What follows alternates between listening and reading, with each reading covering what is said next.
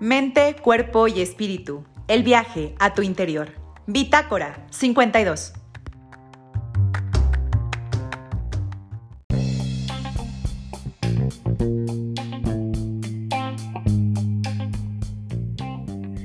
Hola gente linda de Bitácora 52, ¿cómo están? Una tarde más estamos aquí reunidos y de qué creen que vamos a platicar? Pues de literatura.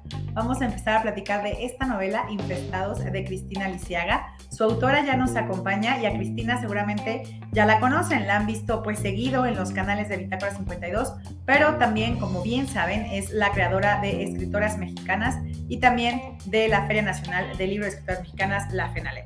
Por ella fuimos convocadas y por eso realizamos pues estos eventos o estos espacios donde las otras mujeres escritoras mexicanas puedan pues difundir su obra. Pero el día de hoy Cristina nos va a hablar de su novela Infestados. Les leo un poco la semblanza de Cristina. Cristina estudió Ciencias de la Comunicación y tiene una maestría en Análisis Político y Medios de Información. Fue finalista del Premio Italiano de Periodismo Claudio Accardi en el 2009 y luego obtuvo el tercer lugar en el premio de cuento corto de la editorial Endira. Punto de quiebre fue su primera novela. Y algunos de sus cuentos están eh, antologados, así que bueno, habrá que buscar en las antologías. Actualmente es editora de escritoras mexicanas y también es parte de la Feria Nacional de Libros de Escritoras Mexicanas, la FENALE. Esta es su novela, Infestado, salió poquito, pues casi al final del año pasado, pero bueno, estamos aquí y vamos a platicar de esta novela. Cristina, ¿cómo estás? Bienvenida a Bitácora 52. Gracias, gracias. Sí me oyen bien, ¿verdad? Porque no sé. Sí, yo sí te oigo perfecto. Gente, recuerden que nos pueden poner preguntas y todos los comentarios, ahora sí que en los comentarios ya sea de Facebook o de YouTube y yo puedo dar lectura. A algunos nos están viendo por Facebook, otros por YouTube, pero por ahí pues nos pueden hacer eh, los comentarios. Por acá ya tenemos eh, el primero, escritoras mexicanas, por favor, pueden eh, pues darle retweet o reposteo a esto, ya dice escritoras mexicanas en entrevista con, Cristina Lisiaga. Así es, aquí estamos. Cristina, eh, infestados. Es una historia pues familiar, encontramos ahí muchas maneras de ver eventos, hay de todo, hay bodas, hay secretos, hay sueños frustrados, hay este, pues cosas que parece que no van a suceder. Como cualquier buena historia, hay un poco de todo. Pero ¿cómo fue para ti escribir esta novela? ¿Por qué querías abordar como este, este tema? Y primero cuéntanos, ¿cuál fue el reto para empezar esta novela? Ay, pues fue bien difícil escribirla porque pues saqué muchas cosas mías y todas las bestias que he llevado, llevo, llevo, bueno, que no tanto. Ajá. Y, pues grandes rasgos es, es, eso y pues es una forma de, de mostrar las enfermedades mentales y que no es fácil llevarlas y pues lo que escribo en la novela, o sea, no pasó, la historia es completamente inventadísima, nada que ver con mi vida ni nada, pero eh, y sí me la saqué de la manga todo, pero pues lo, lo que siente el personaje alguna vez lo, lo he sentido yo, ¿no? En términos de, de depresión, entonces más que nada, pues yo escribo para como terapia para sacar mis, demonios internos y si no tengo nada que decir, este, no, no escribo, ¿no? Entonces yo creo que por eso no he escrito desde hace mucho, quién sabe si vuelvo a escribir, pero mis dos primeras novelas y únicas hasta el momento, eh, pues sí, eh, fueron por, por necesidad de, de, sacar lo que llevaba dentro. Ok, en esta, como bien dices, eh, lo que vemos, y de hecho con eso abres, eh, bueno, el preludio, ¿no? Dices, estás ahí, partida en cachos, rubia, rota, sabes que hiciste bien y empiezas un poco de pronto, sueltas como solo las palabras sueltas, a veces solo es como un verbo o una acción y nos detenemos, como lectores nos, de pronto nos detenemos en algún punto. Como dices, la novela está plagada de nostalgia o de manejo de depresión. Como bien dices, tiene que ver con a través de los personajes, explorar estos temas. ¿Cuánto tiempo te llevó en escribir esta novela? ¿Reescribías, volvías a escribir? Es decir, siendo una novela tan sensible, insisto, sobre todo con el tema, como bien dices, de las enfermedades mentales, había momentos en que decías, no, no puedo, estoy demasiado deprimida para seguir, o este personaje me está llevando a lugares demasiado oscuros, no puedo seguir. ¿Cómo fue? No, pues hasta eso no, más que nada si dejaba de escribir era porque no me gustaba lo que estaba escribiendo, porque soy muy perfeccionista y me exijo mucho el escribir, pero así de que no pudiera escribir, no, todo al contrario, digo, me, me sirvió como, como terapia y pues sí me llevó un, un poquito, ¿no? De, de, tiempo escribirle como, ¿qué será? Pues como, ¿qué habrá sido? Como dos, tres años o algo así en escribirlas y fue un proceso muy lento, al contrario de, de, mi primera novela que me la eché en tres meses y luego corrección como nueve meses y ya.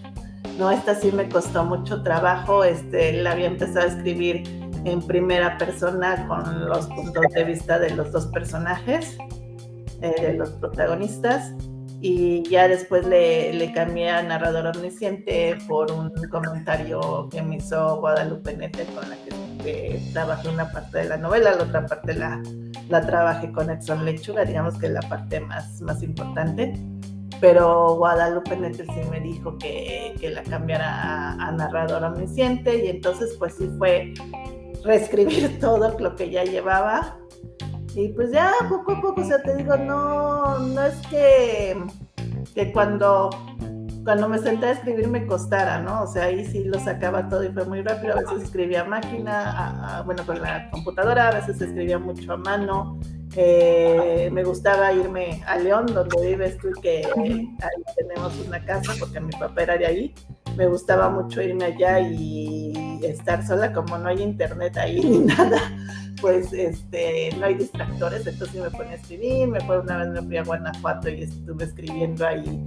Eh, hay una escena que es de las que más me gusta, que tiene lugar en Guanajuato y que sí, todo lo que, todo el ambiente lo, lo escribí ahí, o sea, todo lo que me pasó, que, que estaban las estudiantinas, que estaban los niños jugando con pompas de jabón, que estaban la gente jalando sus maletas, que yo estaba escribiendo y llegó un señor y me pidió dinero y le dije que no y entonces me mentó la madre y entonces decidí inmortalizarlo en, en, el, en la novela y así, ¿no? Entonces, eh, pues más que nada fue así, sí fue tardado.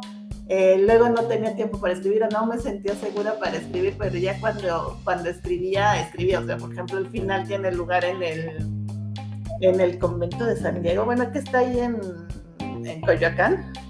Ajá, ahí lo busco.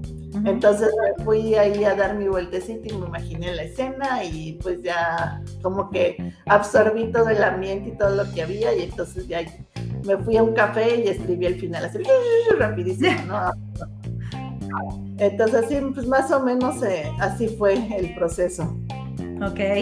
Oye, y como bien dices, bueno, está el narrador omnisciente, pero sí hay espacios donde nos vas diciendo, y esto nada más es desde la perspectiva de Perenganito. Por ejemplo, aquí nos dices, la historia que sigue está contada desde la perspectiva de Santiago, ¿no? Y entonces vemos desde este lado. Y luego nos presentas personajes y también nos dices un poco sus generales de cada personaje y luego vamos viendo cómo se llevan en relación con los demás personajes. Cuando estuviste haciendo esto, cuando estuviste imaginando estos personajes, ahora sí que casi como recomendación a las personas que nos están viendo y empiezan a escribir, ¿qué les recomiendas tú ahora que estás eh, trabajando así personajes? ¿Qué les recomiendas para poder imaginar estos personajes que sean ah. diferentes? Eh, ¿Qué tanto debemos de poner como sus generales o que se vayan presentando? Es decir, a través de este proceso y de tu otra novela, ¿y qué le recomiendas a la gente? Ah, pues para los personajes sí les recomiendo que los super estudien y que los tengan, que los conozcan más que ustedes mismos. Y bueno, a lo largo así de los cursos, talleres cosas que he leído, sí he aprendido dos que tres tips muy buenos. Uno es hacer así como el identikit de cada personaje, que pones así no solo su nombre, edad, características físicas, que le gusta, etcétera, etcétera. O sea, como que lo más general eh, dónde ha vivido, qué estudió, etcétera, sino que también este, para conocerlos interiormente, haces como una lista de qué le, cuál es su relación con, con él mismo, con los demás, con su país, con, con Dios, con el mundo, etcétera. Entonces así como que te da más pauta para, para, conocerlos y pues también este sirve mucho que eso también me lo enseñó mi tocaya Cristina Rascón en un taller que tomé que de los personajes principales y de los secundarios más importantes hagas como un monólogo. Entonces así con eso eh, vas conociendo cuál es la voz del personaje, cuál es su forma de, hablar para que no todos hablen iguales, qué muletillas tienen. O sea, porque pues todos somos distintos en la vida real.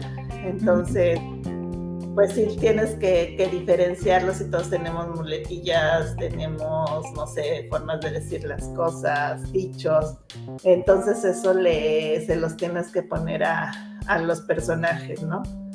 Y pues así a grandes rasgos es, eso y es algo que, me gusta mucho hacer, ¿no? Sobre todo trabajar con personajes es, es muy bonito y bueno, ya sé que hay otras así, muchísimas técnicas que muchos así hacen los, este, ¿cómo se llaman? Los arquetipos y, y todo el rollo psicológico también le meten. Y pues así hay muchas técnicas, pero pues sí, escojan la que quieran y, y la que más les funcione y con la que más se sientan a gusto, pero sí los personajes tienen que conocerlos me, mejor que ustedes. Y va a llegar un momento que, que, me pasó, bueno, sobre todo con la primera novela, con, con Mercedes, que era la protagonista, que, bueno, todos mis dos protagonistas son así un poco mi alter ego, pero con Mercedes de repente ya no sabía si era Mercedes o Cristina, ¿no? Entonces, este, pues sí, tienen que, de repente van a sentir que son el personaje que están viviendo como el personaje, no sé qué tan bueno o malo sea, pero funciona para escribir.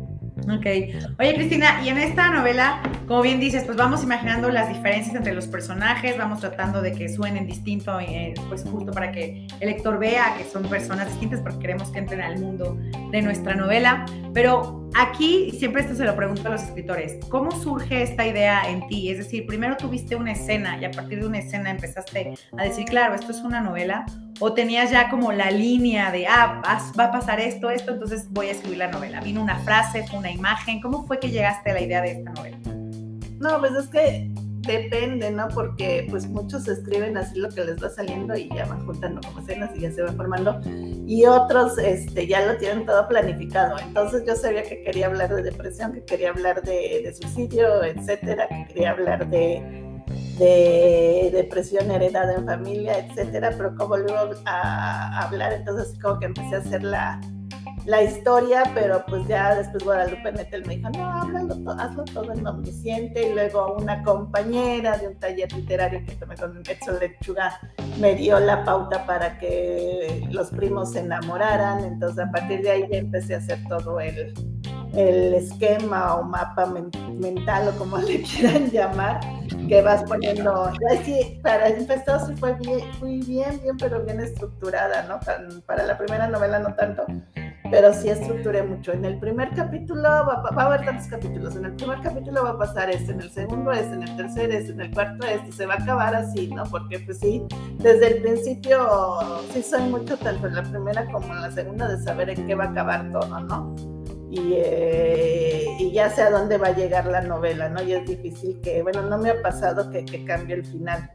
Y pues ya, así más o menos. Ok, por aquí ya tenemos comentarios. Por acá Camelia Rocío nos manda una flor y un corazón. Saludos a Came. Por acá Perla nos dice, bravo Cris, una gran novela y un corazoncito. Mari Carmen Castillo nos dice, saludos Cris y Julia. Saludos Mari Carmen. Por acá Perla Santos nos dice, ¿cómo elegiste los nombres de los personajes?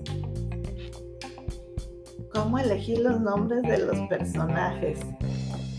Pues no me acuerdo.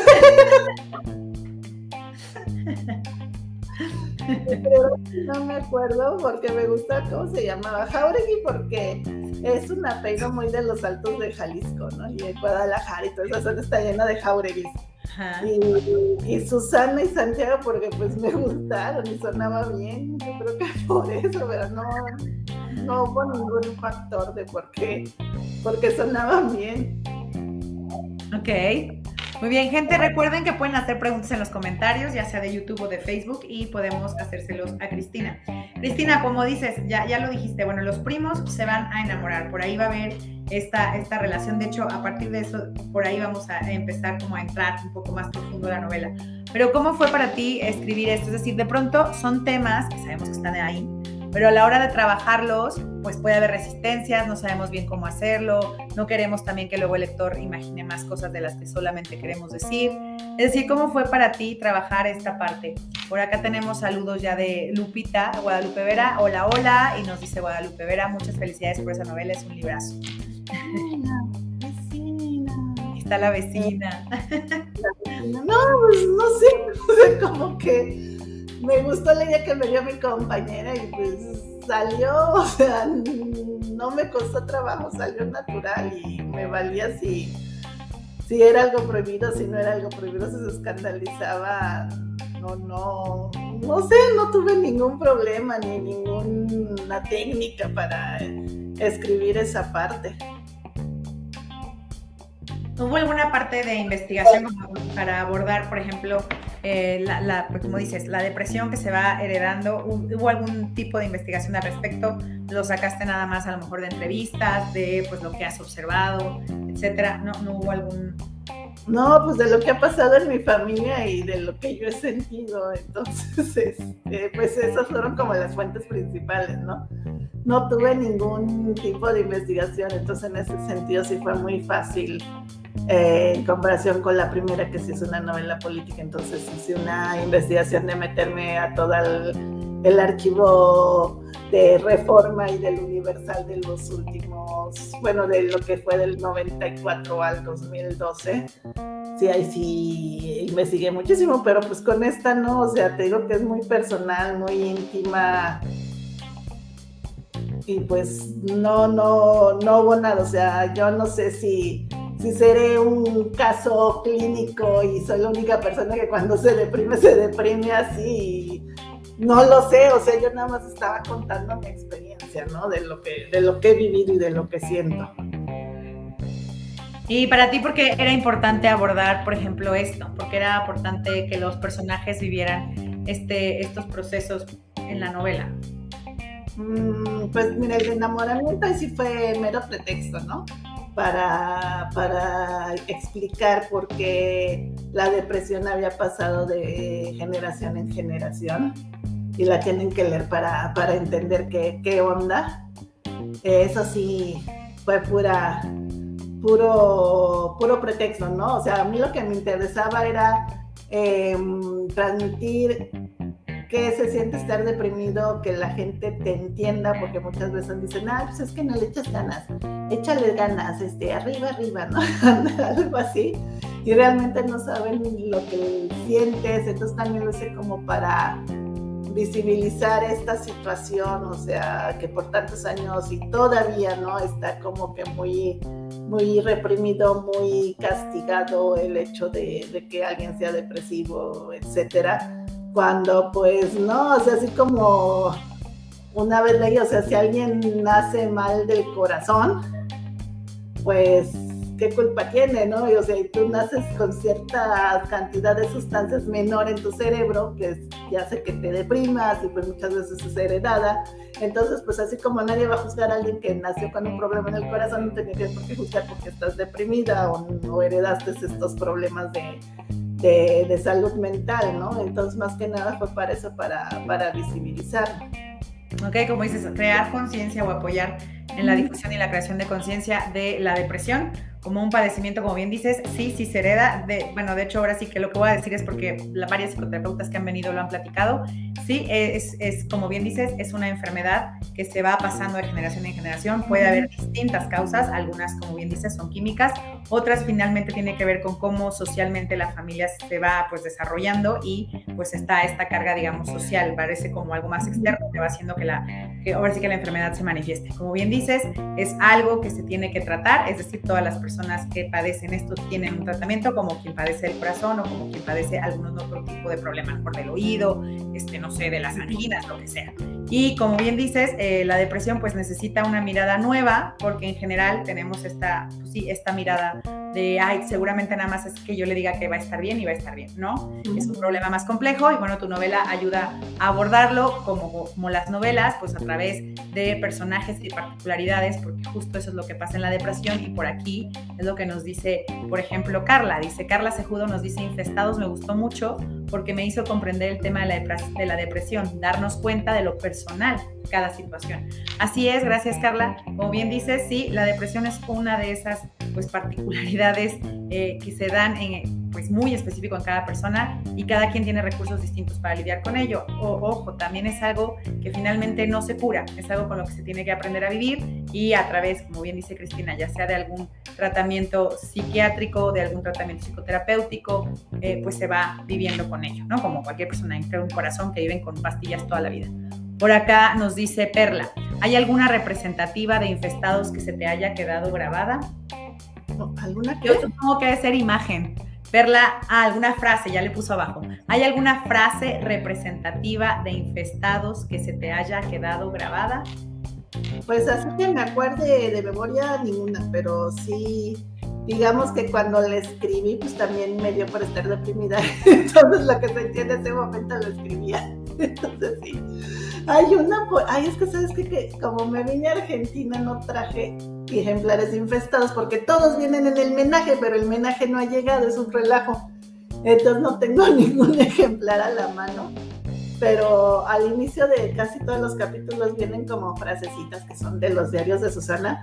Y hay uno que, que, dice que a los locos y a los no sé qué, solo nos queda el consuelo de no sé qué. Ay, es que no me acuerdo, tengo que... Lo, estoy buscando justo porque como dices, exacto, eso lo siguiente que te iba a preguntar, los diarios. ¿Por qué utilizar el recurso de los diarios? Y sobre todo en, pues en la depresión, que sí es de hecho uno de los recursos que dan los psicoterapeutas.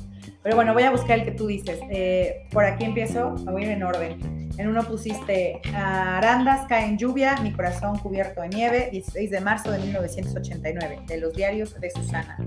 Ese no es el que mencionas, por acá tenemos otro. Aquí está el que dice Ciudad de México. A los locos y a los solitarios solo nos queda el consuelo de los libros. 4 de noviembre de 1990, sobre el fin de la infancia, de los diarios de Susana. ¿Este, por qué crees que sería la imagen o la frase representativa de Infestados?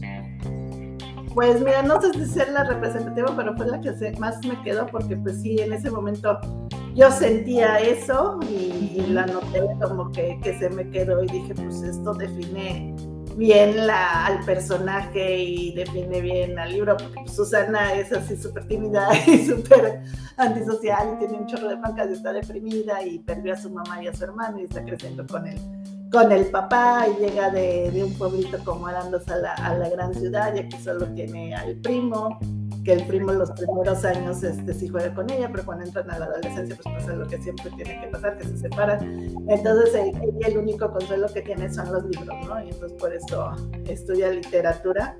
Y pues sí, no, a veces yo siento sí que, que también, ¿no? que como buena solitaria y antisocial que soy, y tímida que soy, eh, pues sí, a veces eh, me refugio en los libros, ¿no?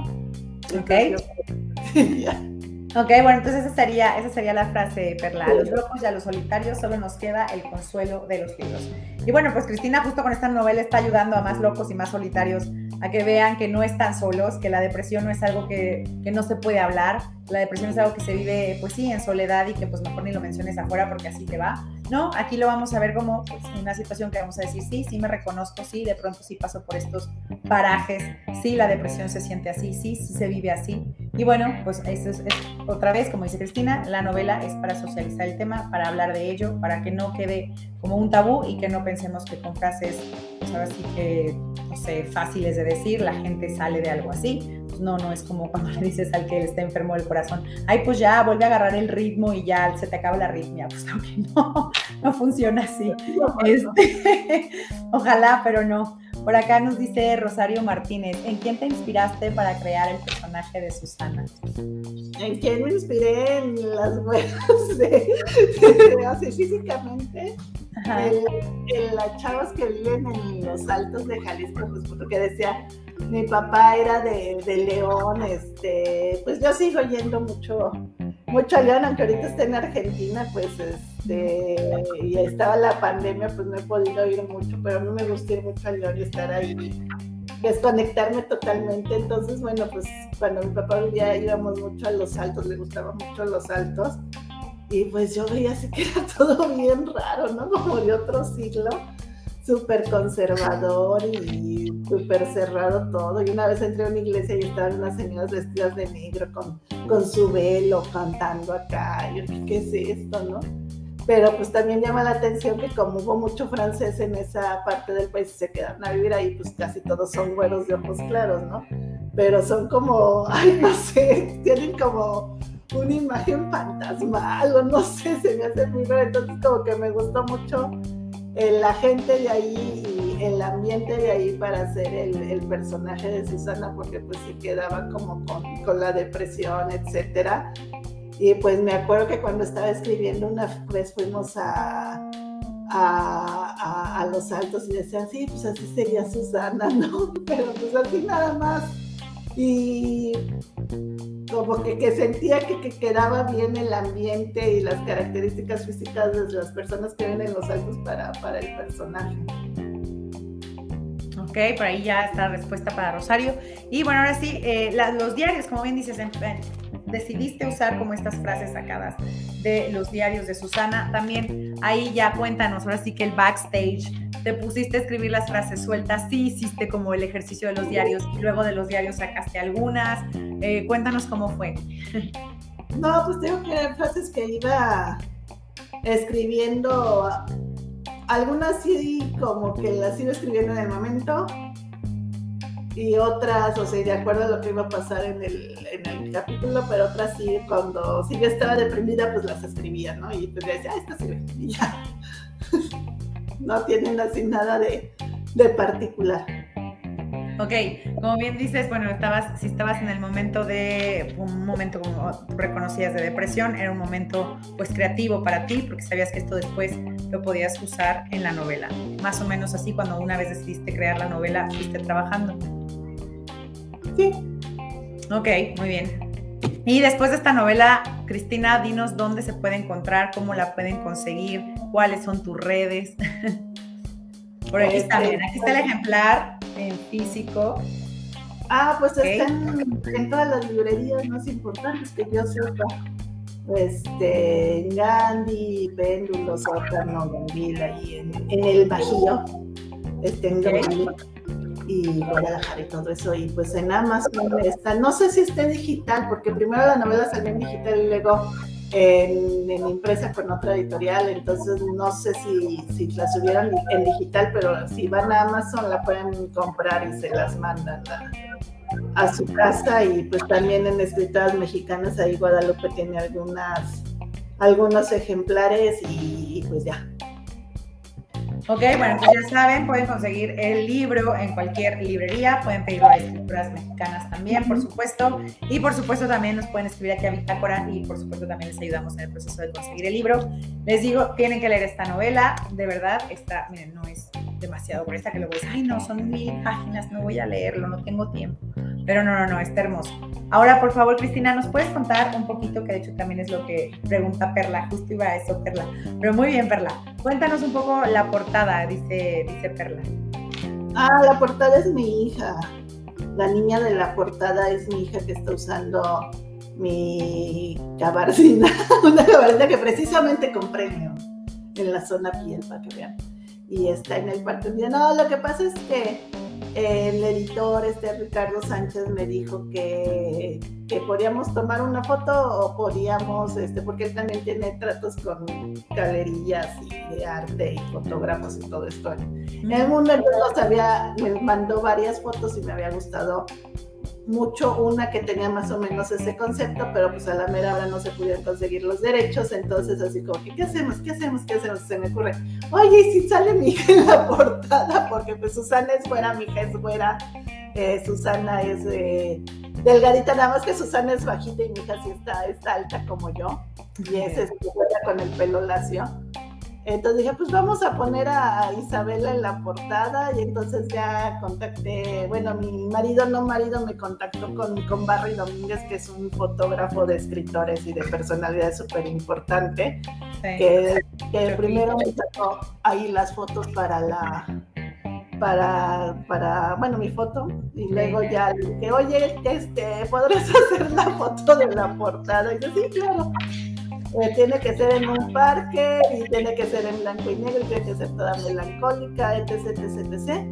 Y me dice, sí, y entonces ahí fuimos al Parque Unido que está cerca de, de mi casa en México con, con, mi hija y ya como en una hora las tomamos y pues salieron bastante bien y, y pues ya ahora Isabela puede presumir que sale en la portada del libro de su mamá. No, ya, pues es modelo, ya, ya pueden contratarla para más portadas del libro. Entonces ya está, por acá nos dice Guadalupe Vera y que no podemos salir solos, pues, supongo que es comentario para lo que estamos platicando la depresión, que finalmente es un padecimiento que tiene que ser tratado y que no podemos salir solos, sino tomar tratamiento y la novela nos ayuda a sensibilizar una realidad. Gracias Cristina por la maravilla de novela, tiene todos los elementos narrativos para ser perfecta. Por acá nos dice Guadalupe Vera y que nos diga quién es la guapa modelo. Eso, bueno, ya ya dijo que es su hija. Y que bueno, pues ahí estuvo modelando. Estuvo modelando. Muy bien, pues estos infestados. Pero Cristina, ¿en qué estás trabajando ahora? Ahora, ¿sobre qué temas quieres pues trabajar? ¿Va a ser novela? ¿Van a ser cuentos, ensayo? Eh, ¿Vas a explorar qué el mundo poético? ¿Algo en lo que estés trabajando por ahora? Hace mucho que no escribo y no sé si vuelvo a escribir, entonces, pues quién sabe. La verdad, pues te digo, algo si me duele mucho, escribo, tengo como tres o cuatro años sin escribir nada, escribí un cuento, y ya, y no sé si vuelve a escribir, o sea, tampoco me quite el sueño. Y ya. Ok, bueno, pues en este momento no es algo que te quite el sueño, así que por eso les decimos vayan a leer Infestados, es lo que Cristina decide. No vuelvo a sacar algo, si es que vuelvo a sacar algo en mi vida, no sé. Entonces, bueno, está bien, es una escritora que toma el proceso muy en serio y espera, ¿no? Hasta que llegue la idea correcta y entonces ya se aboca ahora sí que a la parte de la talacha, diríamos, ya la parte de la escritura. Pero ahí sí soy de las que cree, y ahorita te lo voy a preguntar, yo creo que una historia empieza mucho antes de que uno empiece en el papel. Eh, y eso ya como tú como escritora, cuéntanos, ¿de verdad tú empiezas como la idea de la escritura hasta que llegas al papel o a la computadora? ¿O dejas primero que varias ideas estén como ahí en tu cabeza hasta que optas por una? No, pues de hecho, tengo así como 50 mil historias en la cabeza, pero no sé si algún día las vaya a, llevar. De hecho, tengo varios cuentos eh, pensados, sobre todo ahora que estoy en Buenos Aires. Tengo uno sobre eso de estéreo, sobre la tema de Cerati. uno ya pensado, pero no sé si lo voy a escribir algún día.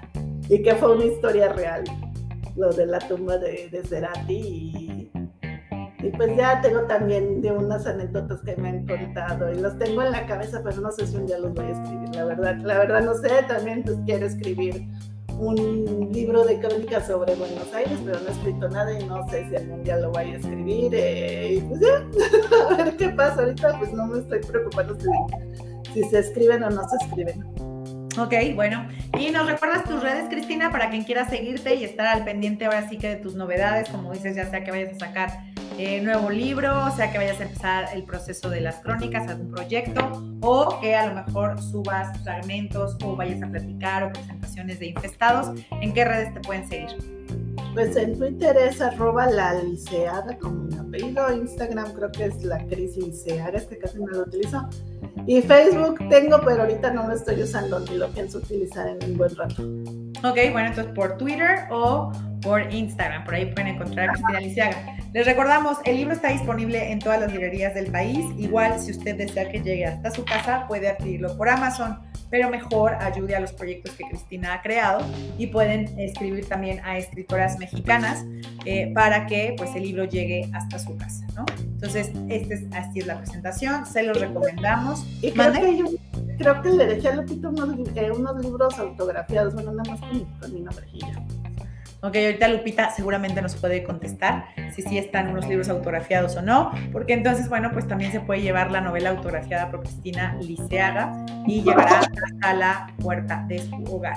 Además, bueno, pues insisto, es una, eh, una novela escrita por una escritora mexicana, la creadora justo del proyecto de escritoras mexicanas, y pues puede ser ahora sí que un buen momento eh, pues de leerlo, siempre es un buen momento de leer, pero ahora en marzo en que estamos otra vez visibilizando el trabajo de mujeres, pues este es un buen momento para que usted lea la obra de una escritora mexicana que además quiere sensibilizar o crear conciencia sobre un tema que en general tenemos vetado, ¿no? La depresión, o que lo vemos más bien como oportunidad de hacer chistes, ¿no? Porque en general en los memes o en las series de televisión o en la radio, más bien jugamos con el tema de la depresión como si fuera algo chistoso, eh, tratamos de minimizarlo y no es así, sí es algo que tiene consecuencias profundas y que afecta la vida cotidiana de las personas, ¿no? Y entonces por eso tendríamos que estar sensibilizados, saber, por ahí hay un montón de buena información, se les recomendaría que la siguieran, de psicólogos o de canales psicoterapéuticos, donde justo te van diciendo qué frases de verdad deberías de evitar porque no contribuyen y más bien qué frases puedes decir para que una persona que padece depresión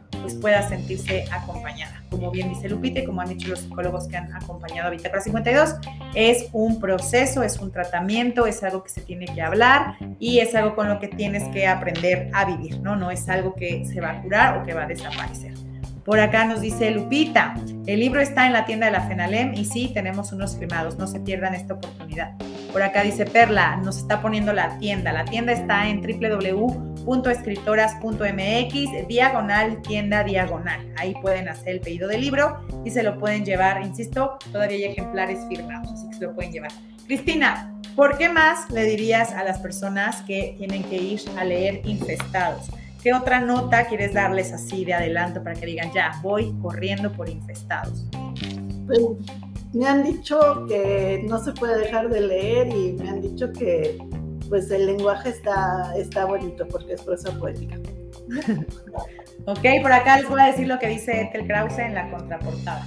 Ethel dice, esta es una auténtica novela con su trama, su drama, sus personajes que se mueven en un destino que los une entre distancias y cercanías su saga familiar con sus sombras y secretos, su pristino lenguaje puesto para contar, describir y descubrir el mundo que se narra. No apuesta por experimentos estilísticos que se vuelven solo moda o estrategia. Sabe dar en el blanco de la historia. Una novela como el buen té que seduce por el aroma natural y la cuidada preparación de sus hojas. Palabras y buque cadencia de sus imágenes poéticas. Pues bueno, esa es la recomendación que da Ethel Krause, por eso y por mucho más, que usted tiene que leer Infestados, y estuvimos platicando aquí con Cristina Lisiaga, adéntrese a conocer la historia de Toño, Susana, Santiago, qué pasa desde los altos de Jalisco hasta la Ciudad de México, qué pasa a través de los años y las generaciones, que ahora sí que qué cosas nos vamos heredando más allá de el dije, el apellido, eh, los recuerdos, que otras cosas también pasan a través de las familias y de pronto no somos tan conscientes. Esta es una buena novela, insistimos, para trabajar estos temas de depresión, para trabajar estos temas de pues, herencias, ¿no? De este, de este padecimiento. Por acá nos dice Mari Carmen, quien no haya pasado por una depresión, que tire la primera piedra. Así es, por ahí nos, nos dice Mari Carmen. Gracias, Mari Carmen. Y bueno, gente linda, si tienen más preguntas, es el momento de hacerlas. Si no, agradecemos muchísimo a Cristina Lisiaga que se haya conectado para esta entrevista, una brevísima entrevista en Bitácora 52. Gracias, Cris, gracias por habernos acompañado. Y bueno, pues gente linda, es momento. Tienen preguntas, háganlas ahora.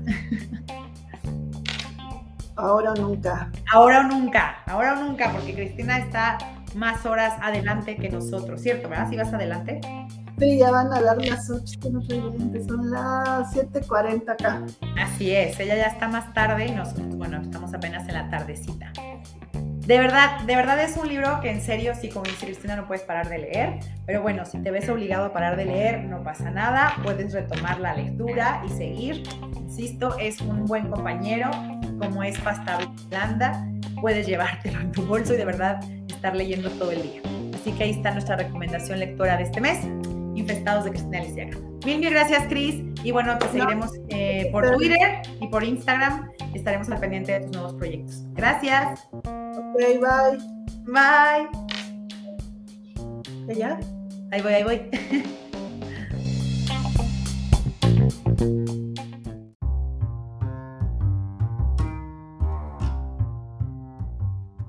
Mente, cuerpo y espíritu. El viaje a tu interior. Bitácora 52.